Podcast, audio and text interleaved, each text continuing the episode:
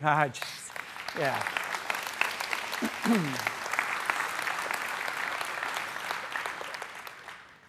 Others have said it, and, and I, I the same experience. I look back to the two years that I, that I went there when uh, we were really beginning this whole thing, and, and just seeing those kids for the first time, the contrast, uh, I, it's, it's, it's just huge. The joy, the smiles on their faces now. Uh, compared to what was there at one time. And, and also just to see how much they've grown. Uh, what a, what a blast. So, well, in the, in the truest sense of the word, the Bible's a spiritual gold mine. And I, I say that it's worth every, every bit of effort that we put digging into it so we can understand its truth. And that's, that's why I, I feel so deeply about last Sunday's sermon when I talked to you about the priority for us as parents that, you know, that we make it our priority to teach our children the truth of God's word and that we don't hand it off to somebody else entirely, you know, but we, we understand, number one, it begins, it begins with us. And I mean, what we've got in this book, you know, to be able to share with our kids, it, it's just the best. It's the best. So the Bible, without questions, a, a spiritual gold mine, and I'm, I'm seeing again with the book of Colossians, and that includes the, the second chapter that we come to this morning. And I, you've heard me say this before. I'm, I mean, I'm, I'm absolutely in awe of Scripture. I'm in awe of how not only what Paul wrote in the book of Colossians, but how he wrote it. And of course, the you know credit goes to God, the Spirit of God guiding him in doing this. And and so once again, you know, I've, I've been waiting. Once I got this sermon done, it was like, oh man, I yeah, can't wait till I can, I can share it. In fact, I have a, I have a kind of a running joke with, uh, with a good friend who I talk about the sermon each week, and, and he's heard me say this so many times now where I'll go, man, I, this is like the best passage. You know, I'm just cannot wait to do it. And he, he's gotten so used to me saying that, he goes, really?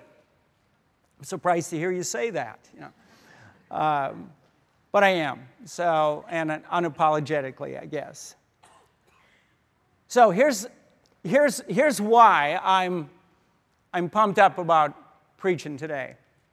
Because what we're going to see is how Paul speaks to what's perhaps the, the biggest challenge we're facing in today's world when we, we want to talk to somebody else about our faith in, in Jesus Christ. And it, it, it, it just strikes me that though Scripture was written nearly 2,000 years ago, it's, it's every bit as relevant to you and me today as it was to the people who, who first read it. And that's true of what we're looking at this morning. Now, here's the challenge we face and, and, and why these verses are so relevant to us. And I'm, I'm going to talk about this through a book written by Tim Keller. Um, Great book. Uh, the title of the book is The Reason for God Belief in an Age of Skepticism. I highly recommend uh, that that would be a book I would say that, that you should read. Uh, you'll find it very helpful. Now, the title of the first chapter identifies the challenge that is answered for us in, in the verses that we're going to look at today. And I'm sure you recognize a statement like this uh, uh, there can't be just one true religion. Anybody ever hear that? Can't just be one true religion. I read this book a while back, and, and for some reason, I, I remember Keller writing this in, in the first chapter. In fact, it's how he opens up the book. He, he said this during, during my nearly two decades in New York City as a pastor there. He said, I've had numerous opportunities to ask people, what is your biggest problem with Christianity? What, what troubles you the most about its its beliefs or how it's practiced. And he writes one of the most frequent answers that I've heard over the years can be summed up in one word it's the word exclusive. That Christianity is exclusive. Keller then writes about three different approaches taken in today's world to minimize, even, even remove the influence of, of any religion on the lives of people. And, and one of those approaches that he talks about is to condemn religion, to condemn it. Here, here, here's what he wrote about this. He said, This approach creates an environment in which it is considered unenlightened, and outrageous to make exclusive religious claims, even in personal conversations. And it does so by stating and restating certain axioms that eventually achieve the status of common sense. And those who deviate from them are stigmatized as foolish or, as he writes, even dangerous. Now, Keller lists these axioms for us, and I, I'm, I'm, I think it's very likely that you've heard one or, or all of them. So, the first one is this all, all major religions are equally valid and basically teach the same thing. The second axiom is this each religion sees part of the spiritual truth, but none can see the whole truth. The third axiom it is arrogant to insist that your religion is right and to convert others to it. Never hear any of those? Anybody ever? Right, right? You've heard them, right? Okay. Now,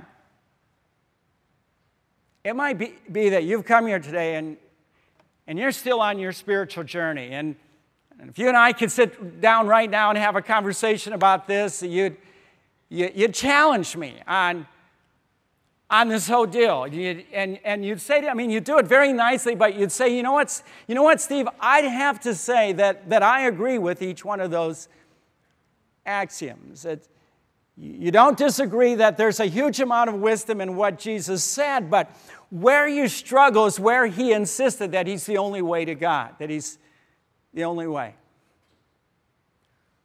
So, my hope is that what Paul wrote in the verses that we're going to look at this morning will be helpful for you. You know, there's other things that can help along with us, but helpful for you to, to understand why we believe Jesus Christ was correct when he said, I'm, I'm the way, the truth, and the life. No one comes to the Father except through me. And, and, and, and I want to just even add this. I, I want to tell you, not it is my privilege. I am thankful that you've come here this morning.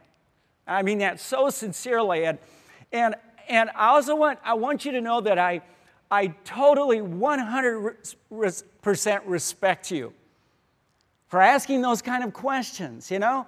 Because really we just can't, we can't just go into something blindly. We've, we've got to have good reason to believe it. All right, well, the, the title that, if you've been here for a, week, a few weeks, you know, uh, for this series is equations.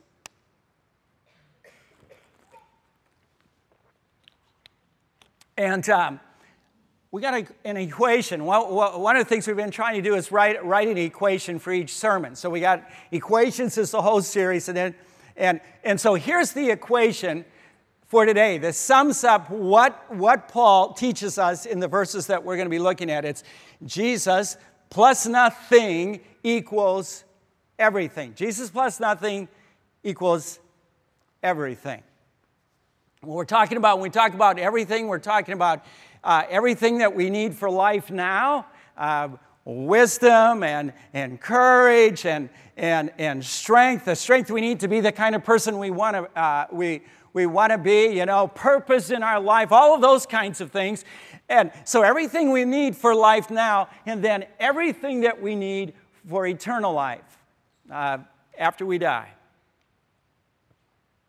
Paul's writing this letter because it's been reported to him that certain individuals have come into this church and interjected ideas about God and man that are very different from what the Colossians had been taught, what Paul taught, and what the Colossians themselves had come to believe. And we're, we're not talking small differences here. We're, we're talking literally about life and death because if you believe the wrong thing, religion wise, ultimately it really has that potential. And I mean literally, and we're seeing it happen in our world today, somebody dying because of that. We're talking about things that touch every area of life. We're talking about those things that determine what our eternal life is going to be, where we're going to go after we die. So that helps us understand as we look at these verses why Paul used words that were so intense, that, that were so strong as he expressed his concern for them. So And, and we see this beginning with what he wrote in, in chapter 2, beginning at verse 4 down through verse 8. And so the, let's read this. He said, I tell you this so that no one may deceive you by fine sounding arguments. For though I'm absent from you in body, I am present with you in spirit and delight to see how orderly you are and how firm your faith in Christ is. So then, just as you received Christ Jesus as Lord, continue to live in him, rooted and built up in him, strengthened in the faith as you were taught, and overflowing with thanksgiving. And then he made this statement in verse 8. He said, See to it that no one takes you captive through hollow and deceptive philosophy, which, which depends on human tradition and the basic principles of this world rather than on, than on Christ. Now, what we see here is that Paul is drawing a very clear line in the sand. And, and on this side is Jesus Christ, and, and on this side are these individuals who, who, are, who are bringing a whole different set of ideas about God and man. We'll call them teachers. Paul would say they're false teachers. And all of them are, are, are on this side of the line. And Paul draws this line because what faced these believers then is what's facing us today. And it, it, it's, a, it's a mixing together of opposite ideas about God and man to, to create a kind of spirituality that's, that's acceptable to everyone. Now, the word for this is syncretism. And when I say that, I got to very quickly say, stay with me, all right? Stay with me on this. It's going to be worth it because this word describes what's in the thinking of so many people in our world today. It's absolutely everywhere. We, we live in it, and so do our children. In fact, I, I would say our children live in it even more than we do. At least beginning in middle school and high school and on into college. They, they live in, in this kind of thinking. It's in movies and it's in television and radio. You're going to find it in education and books and magazines, newspapers. I mean, it's, it's everywhere. You're going to find it in the workplace. You're going to, you're going to find it, you'll even find it in politics. And unfortunately, you'll find it in too many churches today. Again, this is what syncretism is. It, it mixes opposite ideas about God and man to create a spirituality that's acceptable to everybody. Uh, that is not my lunch. Uh, so I just thought of this this morning. Uh, so it's kind of a last minute thing. In fact, I, I stopped at a store on the way here to get this, the tomato, that is. So I've got a, I've got a tomato and I've, I've got an egg. You only have to boil an egg about two minutes, right? So that it's not soft inside anymore and runny. About two minutes. Just joking. I boiled this baby for 45 minutes to make sure. that was, I mean, that is one boiled sucker you got there, all right? That, that, that egg.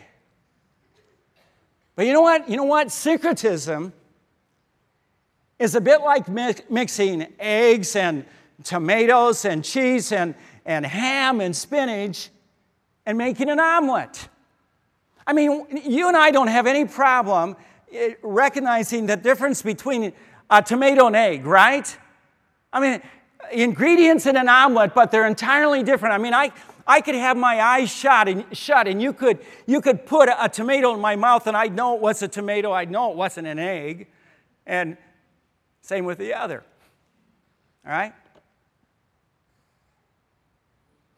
Syncretism is a bit like mixing eggs and cheese and tomatoes and ham and spinach and whatever else you want and making an omelet. They're entirely different from each other, but put them together and they become the same thing. They all become an omelet. That's syncretism. Add to it what we're hearing a lot these days, it's very pervasive.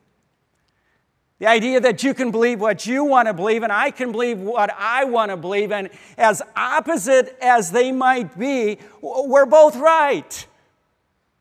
Christian, Muslim, Jew, Buddhist, Hindu, whatever religion, and everybody's right and nobody's wrong.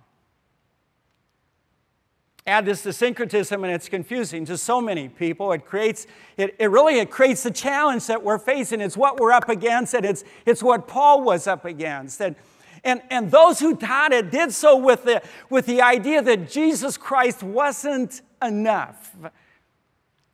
They'd say, at best, you are naive to put all of your trust entirely in one person, to put all your eggs in one basket. They, they were saying, oh, it's okay to believe in Jesus, it's okay to do the Jesus thing. But that's not enough. There's other stuff that you've got to believe. There's a whole lot of other stuff that you've got to do. And, and, and underlying this was the implication that Jesus isn't God. At, at, at the very most, they would say he's a, he's a smaller God. And so if they wrote the, the equation, they would write it like this. And they would write Jesus in, eh, with no capital J in very small print, and then they'd put plus, and then we'll see what they'll fill it in with here in a bit, and they would say equals everything. Small Jesus. Paul faces this and he draws a very, very clear line in the sand. And on this side is Jesus Christ, and then on this side of the line are those individuals who are bringing in a whole different set of ideas about God and man. They're, they're all on this side of, of the line. And he's saying we can't have both. We can't mix them up. We can't create our own religious omelet, so to speak. And so Paul would say, without any apology, this is the correct equation Jesus plus nothing equals everything. All right. Now, Paul draws this line by doing two things. Two things.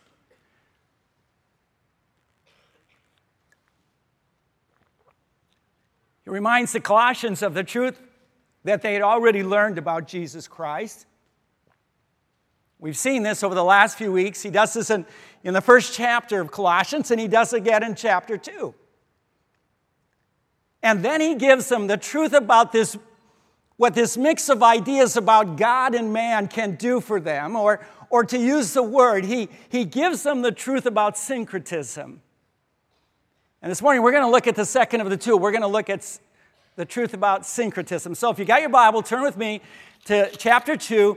And, and again, what Paul's going to write in verse 8. And what we see is he, he, he divides this verse in two halves. And in, in the first half of this verse, Paul uses two very strong words to describe what the Colossians had been hearing from these false teachers and the word hollow and the word deceptive. And so in the first half of the verse, he said, See to it that no one takes you captive through hollow and deceptive philosophy. Put these two words together. And Paul's saying that what these guys are claiming, what they're promising, will happen won't happen. It won't happen. Their religious mix has no power to change the, the human heart, and it, and it does nothing to bring us into any kind of a, of a relationship with God. So that's the first half of that verse. The second half of the verse, Paul points to two major ingredients in this mix, this omelet, so to speak. One is human tradition, and the other is what Paul refers to as the basic principles of this world. Look at the second half of that verse. He writes this, which he said, which depends on human tradition and the basic principles of this world rather than Jesus Christ, rather than Christ. what I want us to see is how good these false teachers were at this. They were very strategic. And here's how we can know this. Here's why. The church in Colossae was, was, was really a combination of two different groups of people. You had the Jews and you had the Greeks. And, and what they did was they appealed to both groups. And, and, and so the way they did this with Jewish people is they, they appealed to them through this whole thing of, of, of human tradition. And then this other phrase that Paul uses, the, the basic principles of this world, and I'll explain what that means in a bit here, but they use that to appeal to the Greeks, all right, to the Greeks or Gentiles.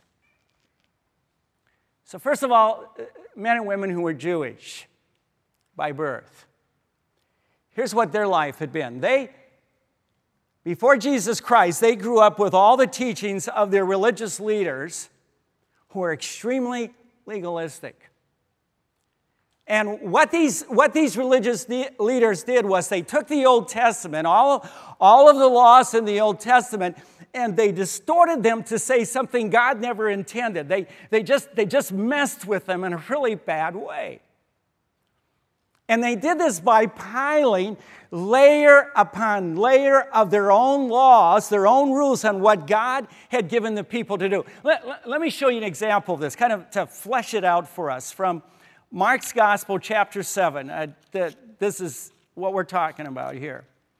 Mark chapter 7, beginning at verse 1, we read this. Uh, the Pharisees and some of the teachers of the law who had come from Jerusalem gathered around Jesus and saw some of his disciples eating food with hands that were unclean, that is, unwashed. let me just tell you here we're not talking about personal hygiene. We're not talking about like you go in a restroom in a restaurant and you read, it always says, before you go back, wash your hands. We're not talking about that, okay? We're not talking about that kind of a deal, all right? And then verse parentheses, verse 3.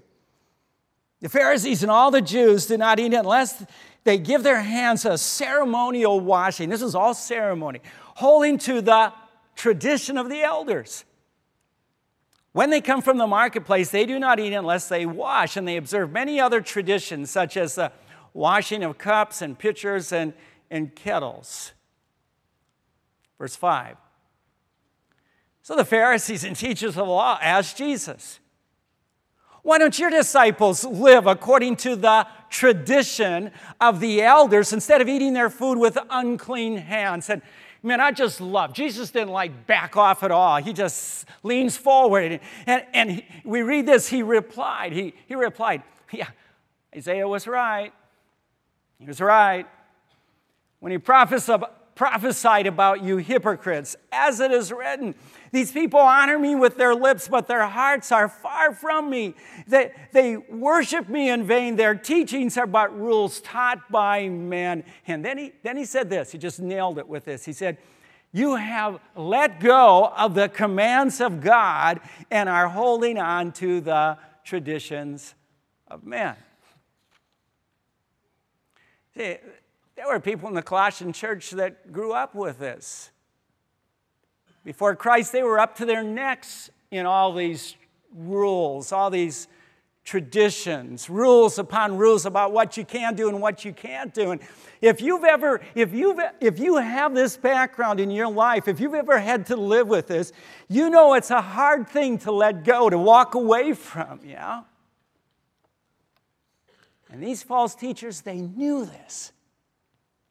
And so they used it to confuse these new believers in Christ. I'm, a, I'm, a very, very, I'm very privileged to have Lorinda Porter as you know, serving in our ministry here at Brookside as, as my administrative assistant. And uh, and I have talked about this kind of thing over the years because that's her background. She grew up in a very legal, legalistic church kind of a, of a background. And, and so I asked, I said, Lorinda, could you just send me an email this week that, that would unpack in a few words what you lived with? And I thought what she, what she sent me was so good. This, this is what she wrote. See? She said it gave the false illusion that my salvation had something to do with me, with my actions. I have to do it right to be loved by God. You're, you're never quite sure of your salvation. You're never quite sure that God loves you. She writes, My obedience to God was based on fear of God and not love for God. And then Lorinda writes this, and so right on. She said, It slaps in the face of Christ who gave up so much. It's as if to say that God's gift of his son wasn't enough to save me. She writes, Legalism made me my Savior and not Christ. Well, that's right on. And at, at, it, at its worst, this, this kind of rule setting appeals to our ego, to, to our pride, where, where we somehow think we're capable of earning our way to God. And, and, and I'd have to say that Islam epitomizes this. It's why people in the Muslim faith are willing to blow themselves up. Because what they've been told all their lives is that they can earn their salvation. And, and kind of like the, you know, the pinnacle of all of that is to be willing to blow yourself up for the sake of, of the Muslim faith. See, everybody, this is so relevant to the challenge we face where we're told that it's wrong for us to claim that Christianity is the only way to God. It's, it's so relevant because what every religion has in common that makes Christianity unique is the idea that we're able to earn our way to God. That's not what Christianity says. Christianity says this Jesus plus nothing equals everything. And I, I you know, I encourage you to check me out on this. Read all the different religions, as many as you can. And you'll find that you don't have to dig far to see how true this is. You see, really, the only difference between all the other religions in this world is the list of rules that they've got, the, the, the, way they, the ways they say that you can, you can earn eternal life. So there were men and women in the church who were Jewish by birth, and then there was this whole group of, of men and women who, who were Greeks. They were Gentiles, and, and they had a lifetime of, uh, of experience with every kind of pagan religion imaginable. And, and, and so, what these false teachers did was they, they grabbed onto this eh, by, by bringing some of what these Greeks had heard all of their life. Again, once again, for them, it was hard for them to walk away from this. It was like it was haunting them. It was, it was back in their life where they, you know, as new believers, they would find it very easy to ask themselves, oh, you, you know, maybe I should be, you know, doing this or that or believing this. Paul, Paul referred to this as, uh, if you notice in that verse, the basic principles of this world. And when I, what I discovered when I dug into this is that biblical scholars, it's a, it's a very difficult uh, phrase or statement in the Greek. And so biblical scholars have studied this for years. And, and, and what they have all come up with, a consensus, is this this is like the like some the beginnings of, of what's called Gnosticism. It's like the early embryonic forms of that. And um, by the way, just so there's no confusion, I don't want to get sidetracked. What Gnostics taught was this they, they said, What you know is what gives you eternal life. What you know. What you know just all up in the brain, what you know. And the, the, the, funny thing about this is they, it was very convenient for them because you know what they said? We're the ones who know what you need to know. Nobody else knows, we know. And, and what we're talking about is, is like passwords. You got to have a certain password that's going to get you to heaven. That, that's the kind of stuff we're talking about. They're just crazy. Now, Gnosticism emphasized two things. One was dualism, which taught that matter is evil and the spirit of good. This, this included saying that there is absolutely nothing good about our physical bodies. Our, our physical bodies are absolute e- evil, and, and part of eternity is to get rid of our bodies and never you know, be in some kind of a nirvana kind of, kind of a state.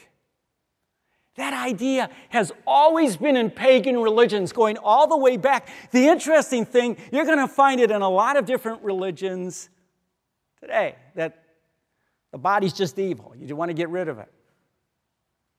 Christianity teaches the opposite. And, and, and, and we can see this by virtue of the fact that Jesus Christ, the Son of God, took on a human body when he came here to this earth. The incarnation, that's what Christmas is all about. Now, Paul speaks of this in verse 9. He said, For in Christ all the fullness of the deity lives in bodily form. The, the word deity that Paul uses here is a, is a very strong word. It declares that Jesus Christ is fully God in, in every way. And so, what Paul makes very clear by using it here is that God Himself, God Himself became one with us in our humanity. Jesus Christ is fully God and He's fully man. He's the, if you've ever heard this, He's the God man. He's the God man. Now, Paul is really, he, he, he's very careful in how he wrote verse 9. Again, look at the statement. He said, For in Christ all the fullness of deity lives in bodily form. He, did, he doesn't say lived. He's not, eh, what, what he's teaching us here is that Jesus Christ didn't have a physical body. Only during the, the years he was on, on this earth, he still has a physical body today when he's in heaven. He didn't, he didn't stop being the God man. He's going to be the God man forever.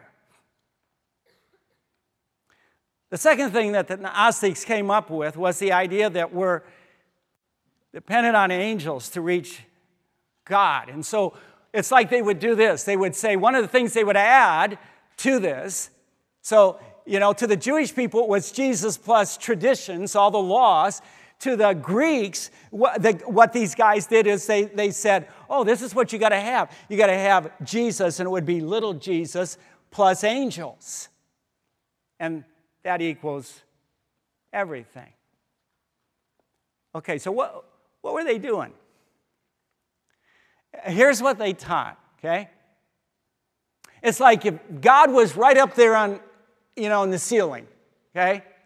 And we're way down here okay? In fact, I would say, like, we're standing on the floor. And then what you've got is you've got the archangels that are very close to God, and then you've got lower angels, and, and then lower angels, and lower angels, and lower angels, and lower angels. You come all the way down to these teachers, these Gnostic teachers, who would maybe be about right here. And those angels would speak to them and give them the passwords and, and all the secret things that anybody down here you and me needed to have in order for us to be able to have eternal life in a relationship with God. Now, you know what, everybody? it's still going on today. You know what? You know what the modern, the modern word for this today? I'm sure you've heard somebody say, you know, spirit guide. I have my spirit guide. Huh? Paul says one straight uh, in verse 18. Um, he, he writes this he said, Do not let anyone who delights in false humility, we all know what that is, right? Oh, I'm so humble. Yeah, that kind of thing. Okay, and and and the worship eh, don't let don't let them and the, eh, eh, oh well let me start. Do not let anyone who delights in false humility and the worship of angels disqualify you for the prize. Such a person goes into great detail about what he has seen, all the passwords, all the secrets he knows. And, and his unspiritual mind puffs him up with idle notions. Well, I mean, but he's just saying it like it is. He's being very honest. He's saying it's complete foolishness. Here's the deal about this, everybody. Why this is so serious. This kind of stuff, this like angels and other stuff that's as foolish as that, this, this kind of stuff is found in, in, in many of our world's religions, stuff that makes absolutely no sense. And imprisons so many people in a, in a perpetual state of fear. I mean, really, it's nothing short of being demonic. And so to add it to a, a mix of spiritual beliefs and, syncretism and say it's okay is not only a foolish thing to do, I mean, honestly, it's, it's a dangerous and it's a, it's a destructive thing to do. Destroys people's lives. You know, for all of us here today who are followers of Jesus Christ, we believe in Christ. I would say one of the best things we should do, and I would actually, I would actually say we should all do it so we can, we can really know how to, how to speak intelligently and how to answer somebody with their question. One of the best things you can do to strengthen your faith is read what all the other religions teach, as many as you can, and compare them. And I, I'd say to you this morning, if you're still on that spiritual journey, one of the best things you could do one of the best things you could do is read the, the writings, the teachings of all the different founders of different religions, the major religions in our world. Just start with those Mormonism, Buddhism, you know, Hinduism, a list like that. Just read, read what the founders of those religions taught and look at how they lived and compare that to Jesus Christ. Boy, I got a, I got a fresh new one just this last week. Uh, Voice of the Martyrs magazine about North Korea. North Korea. And it says, their God is dead. Their God is dead. You know, I don't know if you're familiar with North Korea, but the, the, the, the, who the people are forced to worship in North Korea as, as God is the, is the guy who's a dictator over North Korea. It started two generations ago, and then his son took over when he died, and then that son died, and now the grandson of the, of the founder. Read what that guy says. More than that, look at what that guy does. He's enslaved the whole population of people. He's cruel. He's, he's immoral in every way. That, yeah, and so, I mean, I, I, mean, just to say, say it straight up, I mean, what sense does it make to say, man, yeah, you can believe that. That's okay. You can believe that. You're right. I mean, obviously, it's wrong. So here's what I would, I would ask you to do give it careful thought. Are those axioms true? Is it true all major religions are equally valid and basically teach the same thing? Paul shows us that's not true. Is it true that each religion sees part of the spiritual truth, but none of it can see all of the truth? Paul shows us that's not true. Is it true that it is arrogant to insist your religion is right and convert others to it? Is that arrogant? Paul shows, no, it's not. You see, everybody, it only makes sense if, if you're convinced in what you believe, why wouldn't you want to convince other people? It's a dumb example, right? I mean, but, but if, if I found out, if I knew that there was a car dealership here in town that if you went there before the sun set today, you would get a brand new car of your choice in that model. If, if I knew that, and I knew they were doing that, I mean, wouldn't it only make sense that I would want to convince all of you to do it? How much more truth? is This of God and life and eternity.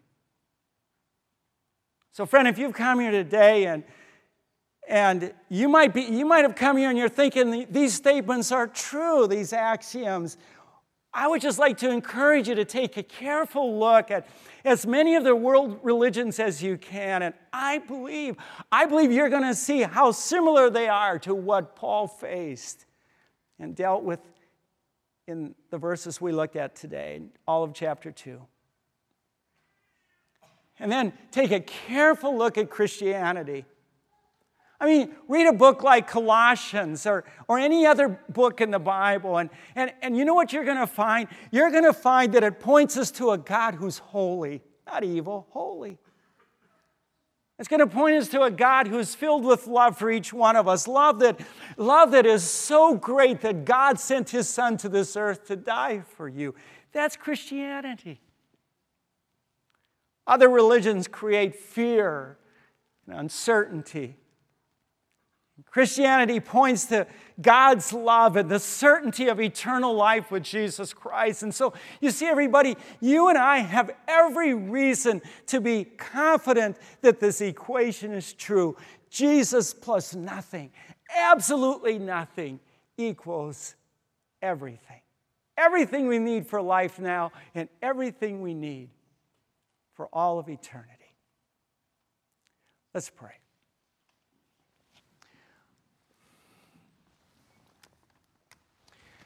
Father, I, I thank you that you have spoken so clearly to us, God. I thank you that we can open up the pages of, of Scripture and what we read makes sense.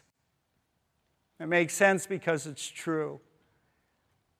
And I praise you for that. And God, I, I pray for every one of us, Father, this, this journey of life that we have. I pray, Father, for those who've come here today who, who are still on that spiritual journey. And I ask God that, that they can find the answers to their questions. And Father, that, that they can see that Jesus Christ really is your Son. He is who He said He is. And He's right in everything He said, right in it all. I ask this in Christ's name for your glory. Amen.